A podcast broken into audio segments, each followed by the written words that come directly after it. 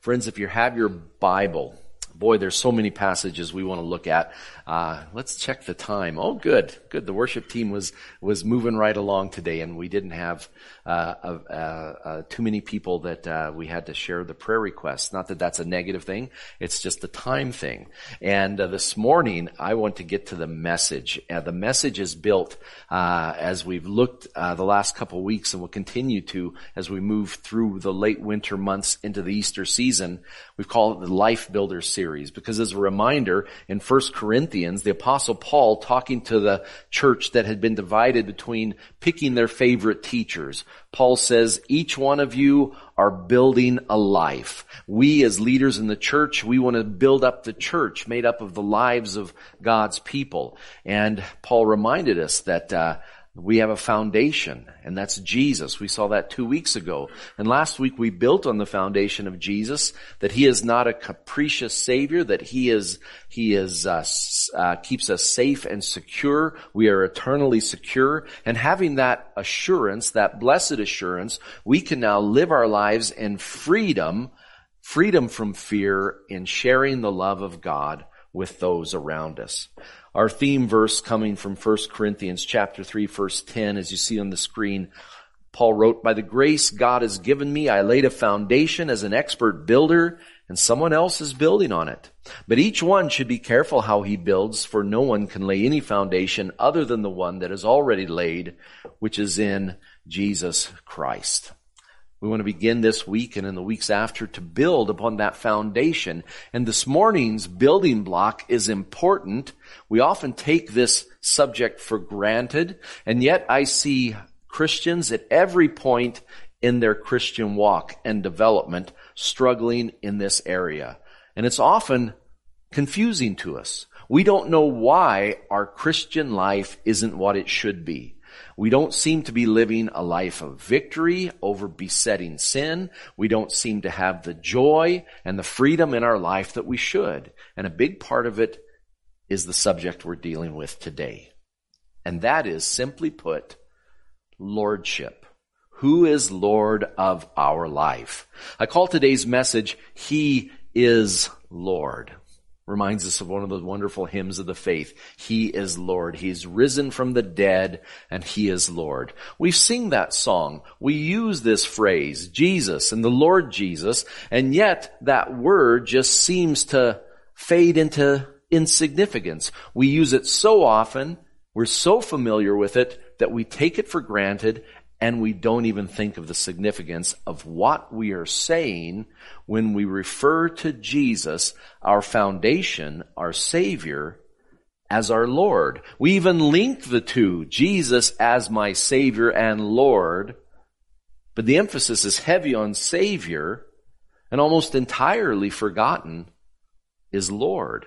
And we want to look at that today. As you look at the screen, you see not only the English words, He is Lord, but you see the Greek word for Lord. You can puzzle it out because Greek letters, many of them, uh, are very similar to our, our, our letters that we use in English today. There is the word kurios. Kurios. Kappa Upsilon, and the thing that looks like a small p is actually the letter R. That's the Greek letter rho. And then the O is a, a, a short O. It's Omicron. And it ends with the S, the sigma. Kurios. Now, kurios, we want to talk briefly about the word used for Lord in the New Testament as Jesus is referred to Lord. Now, Lord is a concept that was, that was very special to God's people, the Jews of Jesus' day. And it has its roots in Old Testament scripture. Remember in the Old Testament, God's people were told all the way to the Ten Commandments that God's name as God is, is holy. Don't take God's name in vain. Treat it with utmost respect.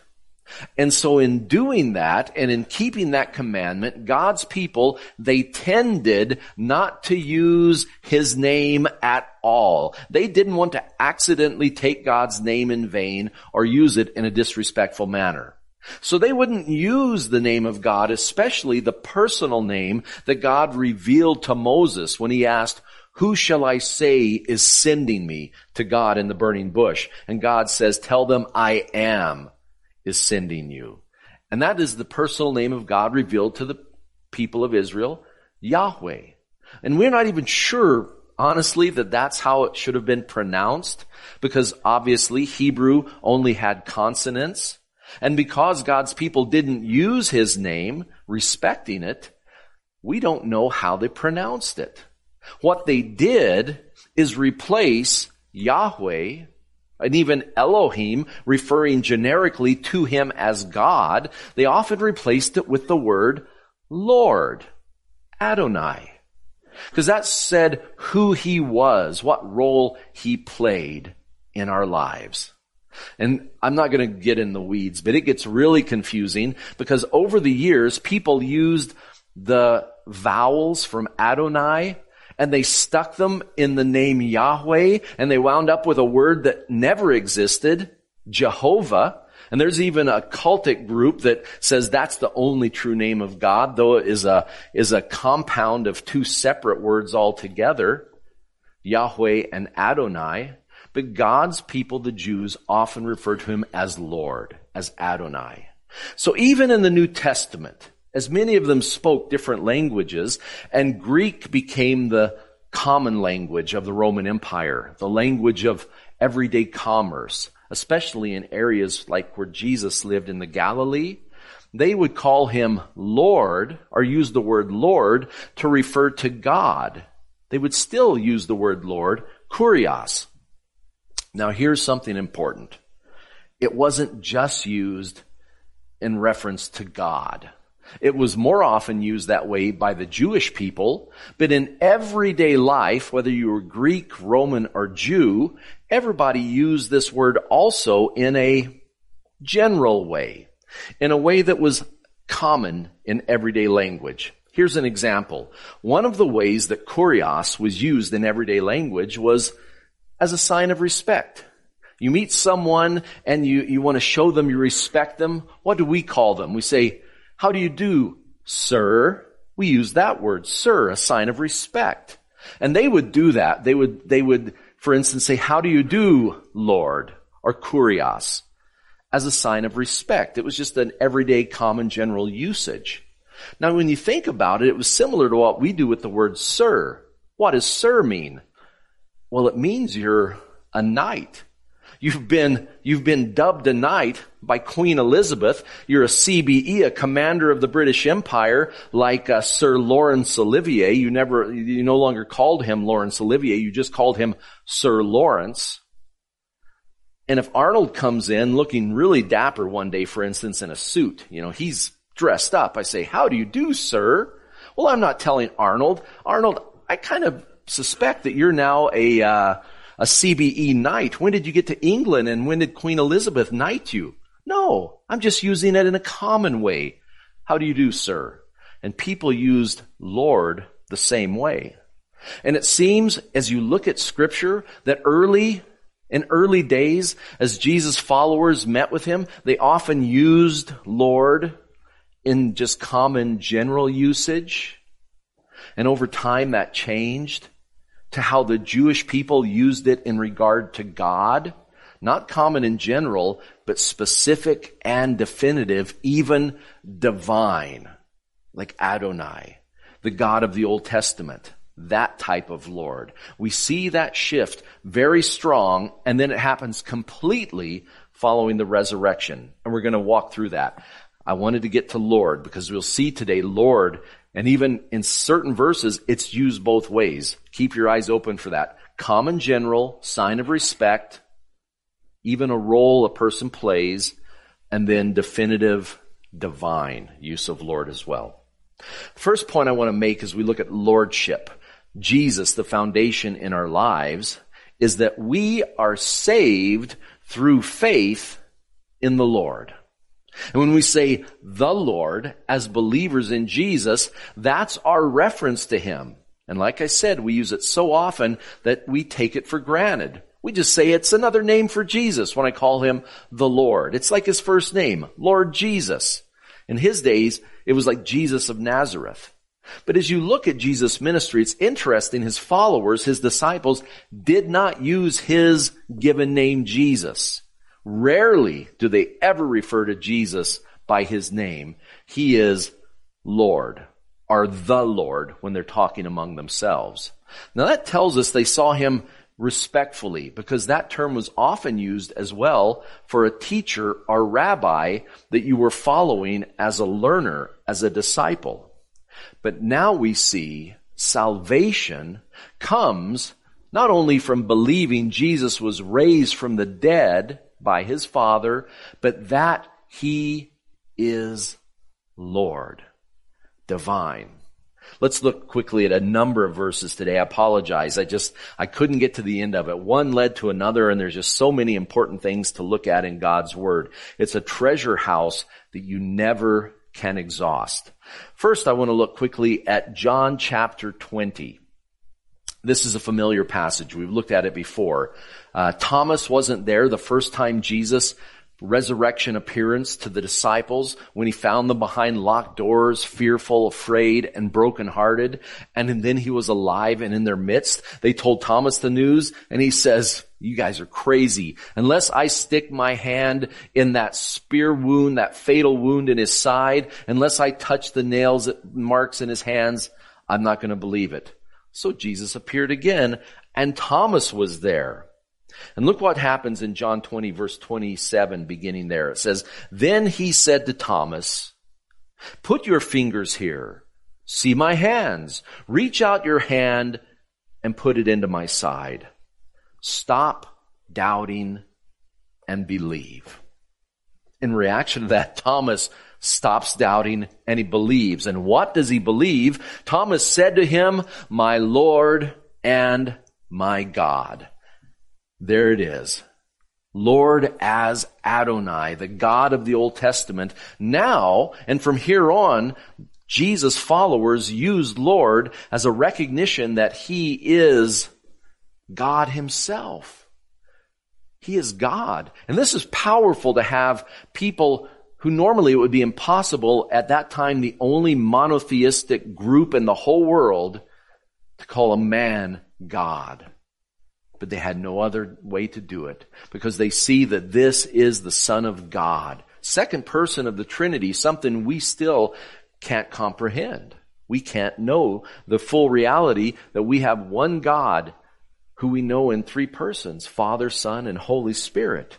And now Thomas says, Jesus, you are Lord, not just my rabbi who I love, a man from Nazareth, kind of a crummy hometown to be from. You are my Lord and my God. His faith is in Jesus as God, the Son of God, risen from the grave. And that's the key. We don't believe, imagine, there were numerous people in Jesus' time risen from the dead. And Jesus was the one doing it. He raised little children who died on their sickbed back to life. He called his friend Lazarus, who'd been in the tomb for days, back to life. Resurrection doesn't make you the Savior in whom we put our faith. It's that the one who God raised up is the Lord, the Son of God, who is able to take the sins of all mankind on himself, having lived a perfect life, and his death now counts for us. There's one mediator between God and man, the man Christ Jesus. Jesus the Messianic King, becomes the Lord to us. And we understand who he truly is as the divine Son of God who died for us. And this, friends, this was the clincher in Peter's message on the day of Pentecost. As he preached very likely on the steps of the temple to the people, he talked about who Jesus was and what he had done. And finally, he says in verse 36, wrapping up that powerful message, Therefore, let all Israel be assured of this. God has made this Jesus, whom you crucified, both Lord and Christ. Now that would be anathema to the Jews because to them, the Lord, the Adonai, is the God of heaven. And now Peter tells them the truth that Jesus is not only the messianic savior, the Messiah, the anointed one, but he is the Lord. And that's in whom we put our faith, the Lord Jesus Christ. Lord and Savior. And again, when you think of Lord that way, that we're believing on Jesus as the perfect Son of God who paid for our sins. You look at many passages that we talk about from week to week regarding salvation. For instance, that foundational passage we looked at two weeks ago in Romans 10, that if you confess with your mouth Jesus is Lord, what are you saying? I believe Jesus is God, that He's the Son of God. You confess with your mouth Jesus is Lord and believe in your heart God raised Him from the dead, you will be saved. There's the gospel truth. God himself, the Son of God, died in your place. And God raised him from the dead. And you too can have eternal life through your faith in him. So we are saved by faith in the Lord. Well, that's a step toward lordship, our practicing the lordship of Jesus in our Christian life. That's getting close to putting the building block in place, but we're not there yet. There's two important parts of claiming Jesus as your Lord. One is that we respect the authority of the Lord. If He's Lord, anyway, common or specific, using that title, kurios meant authority. Authority. The Lord has authority. Now in the study, that wonderful study of the Gospel of Mark, we saw again and again in Jesus' earthly ministry that people were amazed that this itinerant preacher, they thought from the town of Nazareth, though we knew he was born in Bethlehem, and they didn't even respect Nazareth. How could you respect anyone? What good comes from Nazareth? This itinerant preacher from Nazareth, they were amazed both his hometown. Where did this man get such words? The people who heard him, everyone was re- amazed by his authority. Now authority, exousia, that Greek word means, remember, freedom. He has freedom as Lord with authority to do whatever he desires. He has the right to do what he wants because he has authority. He, as God, has the position to do what he wants. He has authority. When he has authority over someone or something, they are at his disposal. They are at his command. The Old Testament says God is the Lord of hosts. What's that mean? He has command over the angel armies. And if he's our Lord, that tells me that we're getting there that I am at his command. He also has if he has authority, he has authority over me as my Lord. Let's look at these dawning understanding of the Lordship of Jesus. That is the intrinsic authority that we find in Jesus. There are a couple things early in his ministry. If you look at those early chapters of the Synoptic Gospels, let's look. Uh, we've talked about uh, Mark two, but let's look at uh, Luke four. It says that uh, Verse 31 in Luke 4. Then he went down to Capernaum, a town in Galilee, and on the Sabbath began to teach the people. They were amazed at his teaching because his message had authority. Jesus taught with authority, with power. They question, where does this guy from Nazareth get such authority? And Jesus demonstrated his authority was not just words, but it could be deeds. There was a man in the synagogue possessed by a demon and Jesus cast out the demon and then they had to expand their idea of Jesus' authority. Further down, verse 36, Luke 4, all the people were amazed and said to each other, what is this teaching with authority and power? He gives orders to evil spirits and they come out. And the news about him spread throughout the surrounding area. This teacher with authority also had authority over evil spirits, spiritual power and authority as well. Well, I mentioned Mark 2. In Mark 2, we begin to see Jesus' actions demonstrate his authorities in different areas of life. In Mark chapter 2, remember we have the man who was lowered down by his friends and Jesus, they wanted Jesus to heal him. He was on a mat and they lowered him through the ceiling. But Jesus doesn't move to heal him. He moves to forgive him. Whoa, whoa, whoa, the teacher said, only God has authority to forgive. Now, now they're starting to get there. And Jesus says, your point being, he as God can forgive. He has the authority. And he puts the two together, his authority to heal and his authority to forgive by saying in verse 10, but that you may know that the Son of Man has authority on earth to forgive sins he said to the paralytic, I tell you, get up, take your mat and go home. He got up, took his mat, walked out in full view of them all. This amazed everyone. They praised God saying, we've never seen anything like this. This man, a parent man, he can forgive sin and heal diseases. Who else but God could do that? Do you see how understanding Jesus' authority was growing them to understand that He was the Lord, using it divinely, all capitals, the Lord? John 17, Jesus said something powerful in the high priestly prayer that we see recorded in John 17. That prayer begins in the first two verses. After Jesus said this, he looked toward heaven and prayed, Father, the time has come. Glorify your Son, that your Son may glorify you. For you granted him authority over all people that he might give eternal life to all those you have given him. Jesus has authority, power over all people. That he, as Savior, as God, and only he can give eternal life. As he said, I am the way, the truth, and the life. No man comes to the Father but by me. For he alone has that authority. And what can you do with authority?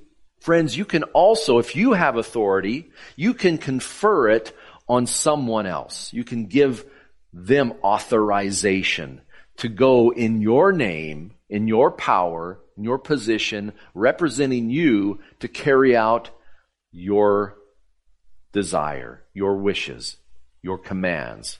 And that is what Jesus does for us in the Great Commission. At the end of Matthew chapter 28, how does he give us the Great Commission?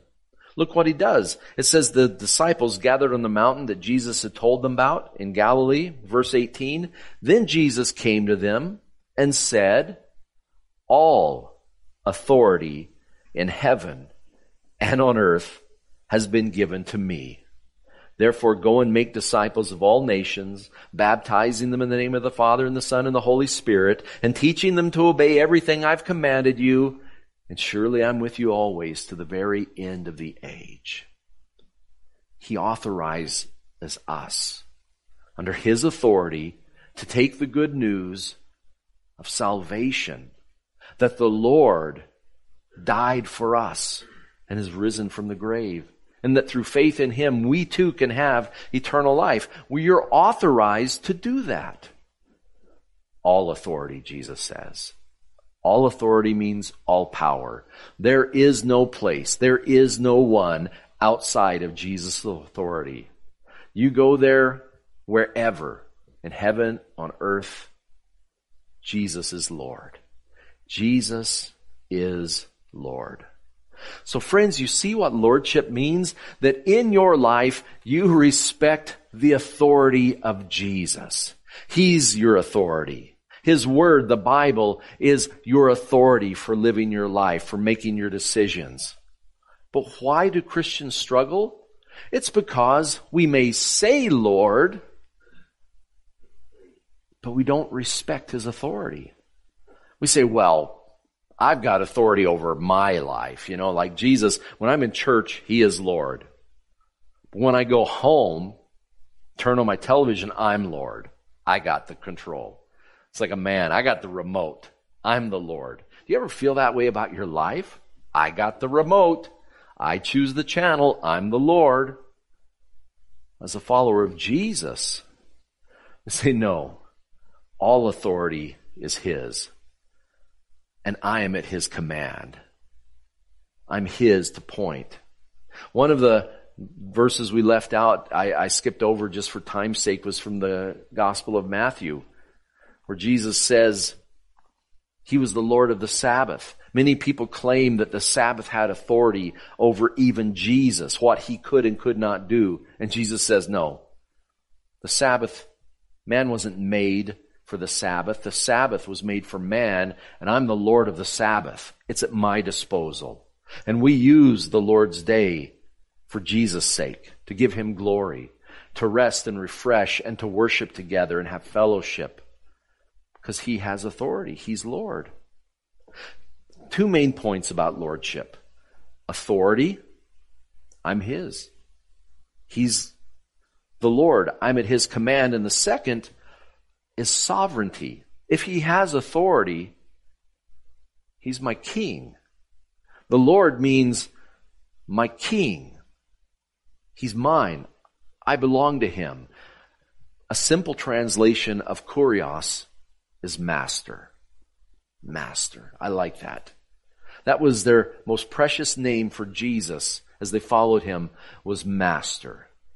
And master recognizes that he is sovereign over me. He's master. I'm his servant. I live to serve him, to put a smile on his face, to carry out his good and perfect will in my life and in the world around me. We recognize the sovereignty of the Lord years ago, I'm getting up there in age. Years ago, we had two little tools we used to share our faith. They were little pamphlets put out by Campus Crusade for Christ. One of them, many of you remember, it was legendary, the four spiritual laws. But there was a follow-up called Living the Spirit-Filled Life. And it had little illustrations about our lives and having God in control.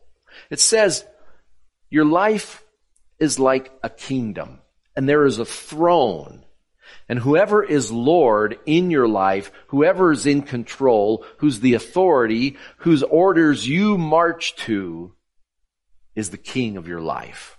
Who's on the throne of your life? The first, the natural person, is you before you trusted Jesus as your Savior. See your life as that little circle. Where's Jesus? Where's the cross? He's outside of your life. He's external to you. That person might be going to church. That natural person.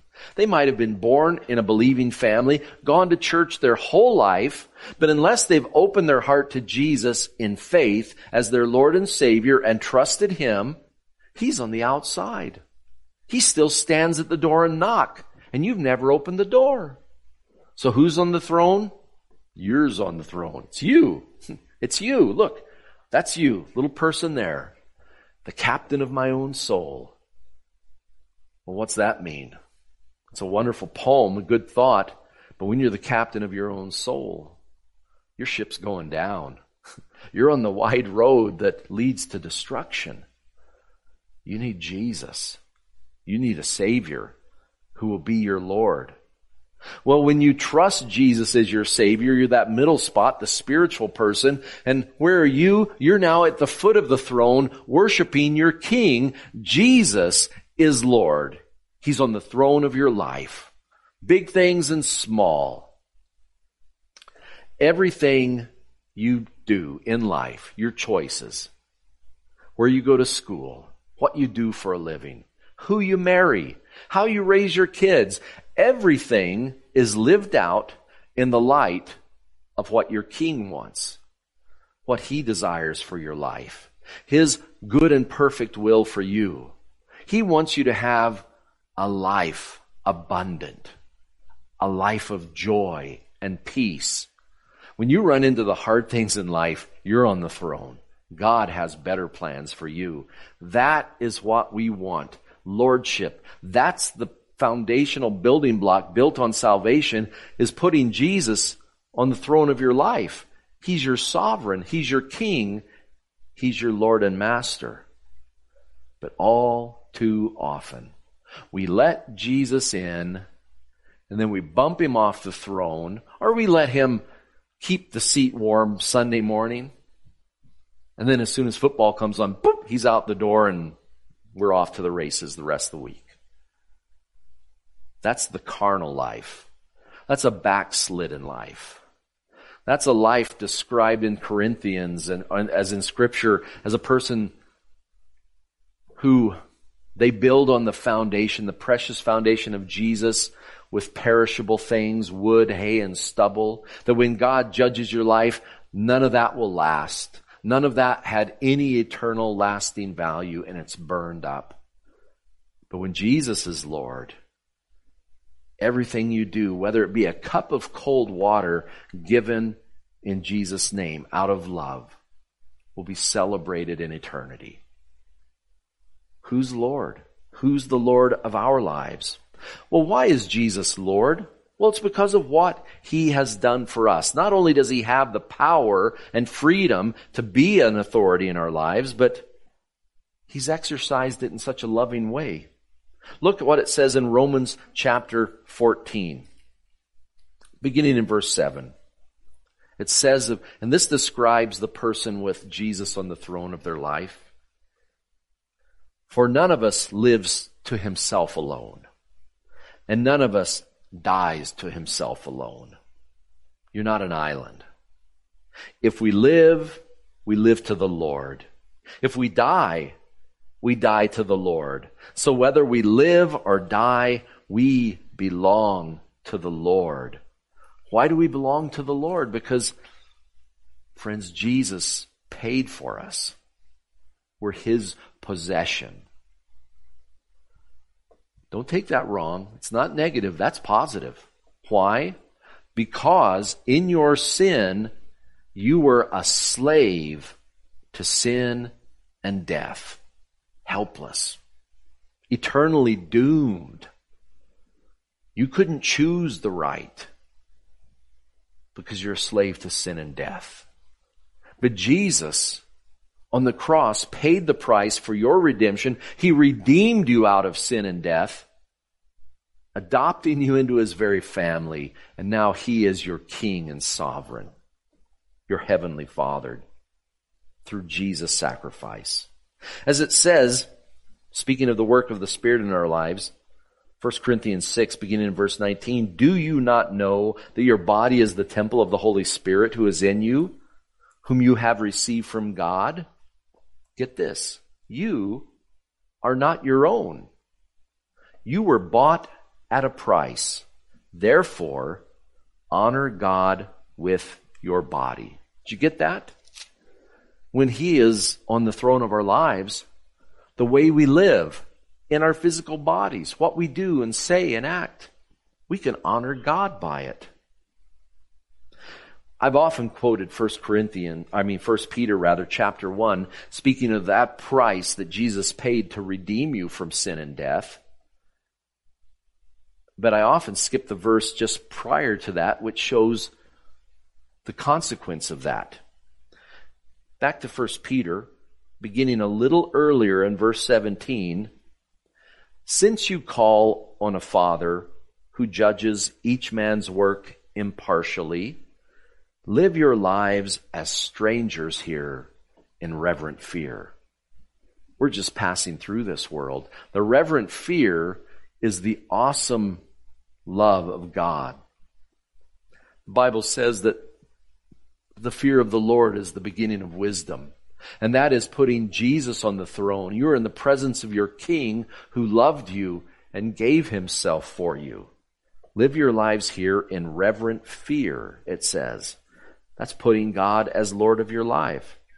And it says though, for you know that it was not with perishable things such as silver or gold that you were redeemed from the empty way of life handed down to you from your forefathers, but with the precious blood of Christ, a lamb without blemish or defect. The king gave himself for you. What life should you live to reflect that? This is the truth of lordship behind phrases like the apostle Paul saying, I die daily. He died to himself daily. Every day during his devotional, Paul would get up and pray and he would knock himself off the throne of his life and let Jesus be Lord. We have to do it every day, friends. Not just one day a week, not just once in a while. Keep short accounts with God. Let the Lord be your Lord. It's a daily choice. Every day we need to ask this final question, who will you serve? Are you going to go God's way, that narrow way? Or are you going to take the broad way to destruction? My way. It's like the great old song, I did it my way. The song never tells you how that turns out, but it doesn't turn out good. Let me promise you that. Who will you serve? Matthew chapter 7. This is lordship, putting it into practice. It's a verse that often confuses or even scares people because Jesus says, Not everyone who says to me, Lord, Lord, will enter the kingdom of heaven, but only those, only he who does the will of my Father in heaven. Some people say, Is that salvation by works rather than faith? The Lord, Lord? No. That's what we started at. That's two ways of using Lord. One is using it just as a, a title. Lord, Lord. That's a religious person. May have grown up in the church. Thinks Lord is just Jesus' first name and doesn't give him two thoughts normally. He's external to them. But the one who he lives in their heart, who he's their sovereign, their Lord in practice, they do the will of their Father in heaven. Jesus is asking, Am I Lord of your heart or just a word on your lips? This is the reality of lordship here. And the other verse we want to look at is an example of that. This example is money, but you can just as well put your name there because if you're a lover of money, you're really a lover of self. All that money can do for you. What did Jesus say? Look at this lordship thought. Jesus says in verse 24 of Matthew chapter 6, No one can serve two masters. Either he will hate the one and love the other, or he will be devoted to the one and despise the other. You cannot serve both God and money. You can't serve God and self. One Lord, only one. Who's it going to be?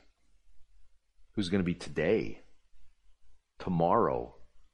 Every day, friends, we have a choice. When I was a boy, my dad had a plaque up in our house that quoted Joshua's farewell speech to the children of Israel. It's a fascinating speech. He tells them of God's goodness, all that God did to save them. But then he ends with an interesting verse. He, he says, but if serving the Lord doesn't seem good to you, pick an idol. Doesn't matter. You go to hell worshiping any of those. But as for me and my house, and that was on our plaque, and maybe you have something similar in your house. But this verse reminds us every day you choose whether the Lord will be your Lord indeed. Joshua told the people, But if serving the Lord seems undesirable to you, then choose for yourselves this day who you will serve. Whether the gods your forefathers served beyond the river, that's the gods of Egypt, or the gods of the Amorites in whose land you are living. But as for me and my household, we will serve the Lord. He's going to be Lord to us, not just in name, my sovereign, my authority, my guide, and my friend. Because, friends, that's the amazing thing. Jesus says, You call me Lord, and that's That's proper, for that's who I am. But I also call you friends because a master doesn't share his plans with his servants. And as we've seen today, you have been authorized by the King of Kings to be agents of change, heralds of salvation, missionaries to your area of this hurting world. Because Jesus is Lord, your Lord. Choose that today. Let that be a building block as you are careful to build wisely upon the foundation of faith in Jesus in your life. I just pray that this isn't too much for us, that we could take a note or God plants a seed from this and that we grow in the grace of being followers of our master and that Jesus becomes Lord in more than a name to us? Let's pray about it. Heavenly Father, we thank you for Jesus, who you made Lord and Christ for a hurting world. Father, Jesus, as the living Son of God, has all authority. All authority on heaven and earth is given to him by you. And Father, he confers part of that to us as he gives us his mission. And it's a commission to go and take the love of Jesus to a hurting world, to tell the truth in a society addicted to lies. Father, to let your light shine in darkness. Father, this is not only a challenge that we need to grow in, a grace that we must grow, and we ask you to grow us in this grace of having Jesus as Lord day by day. But Lord, it's not popular. This world serves self or Satan, and we serve the King of Kings. So Lord, as these kingdoms come into conflict, give your children strength and hope, assurance, and courage as we're filled with your Spirit. Send us from this place today of worship and learning from your word to our places of ministry that we can have an impact for the kingdom of God as you desire. We thank you for being our Lord. We pray it all in the strong name of Jesus. Amen. God bless you and keep you.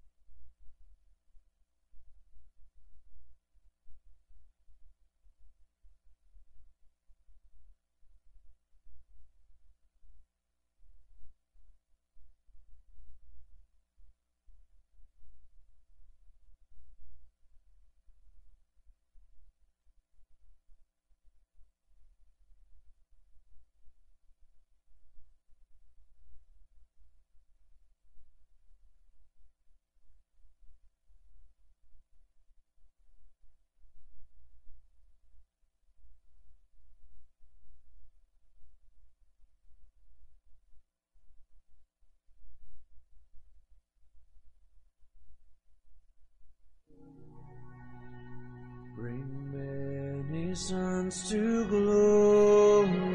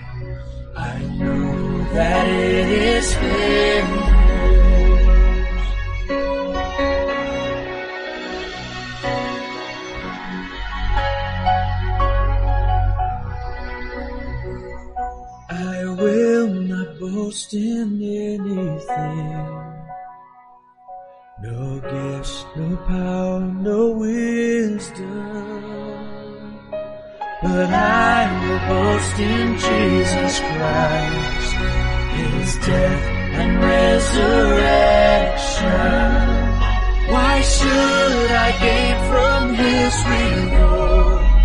I cannot give an answer. But this I know with all my heart. His wounds have paid my ransom. Why should I gain from his reward? cannot give it back.